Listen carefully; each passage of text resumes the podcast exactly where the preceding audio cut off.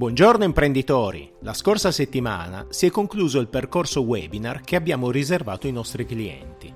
È stato un grande successo, molto apprezzato da tutti i partecipanti. Ma ora vi voglio raccontare come è nata questa idea. Che differenza c'è tra un'automobile e un'azienda? Per molti aspetti nessuna. Chi guida l'auto guarda la strada davanti attraverso il parabrezza. Sarebbe molto pericoloso guidare solamente guardando lo specchietto retrovisore. Allo stesso modo l'imprenditore deve condurre la propria azienda guardando avanti, attraverso pianificazione e programmazione. Sarebbe molto pericoloso invece condurre l'azienda guardando solamente indietro, per esempio attraverso la sola analisi dei bilanci, che rappresentano il passato. Come per l'automobile, anche per condurre un'azienda ci sarebbe bisogno di una patente. Chi guida senza conoscere i segnali stradali è pericoloso per le persone che viaggiano insieme e per le persone che incontra per strada.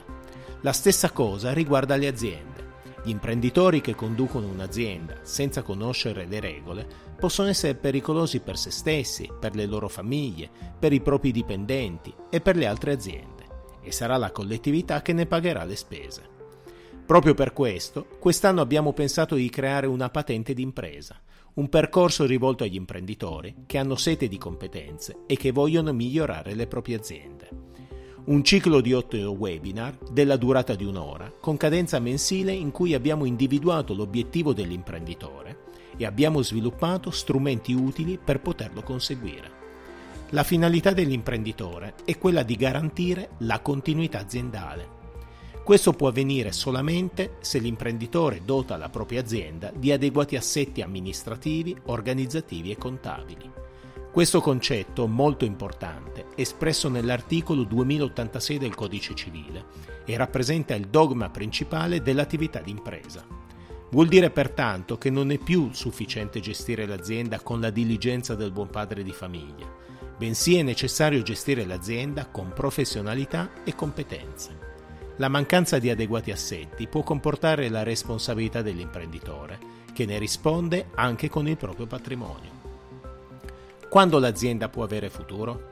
Quando definisce il proprio modello di business e predispone il budget economico e di tesoreria.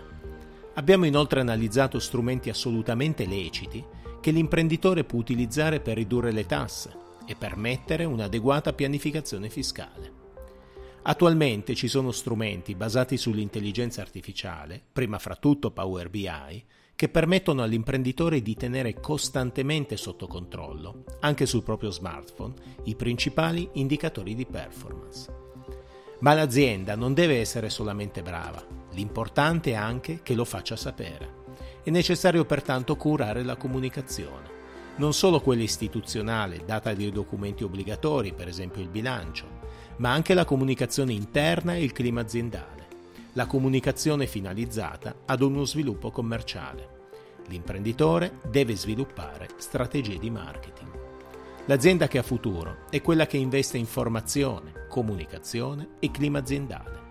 Uno strumento che abbiamo analizzato nell'ultimo webinar è il welfare aziendale, iniziative rivolte a migliorare le condizioni di lavoro e più in generale il benessere dei propri dipendenti, con un ottimo risparmio fiscale.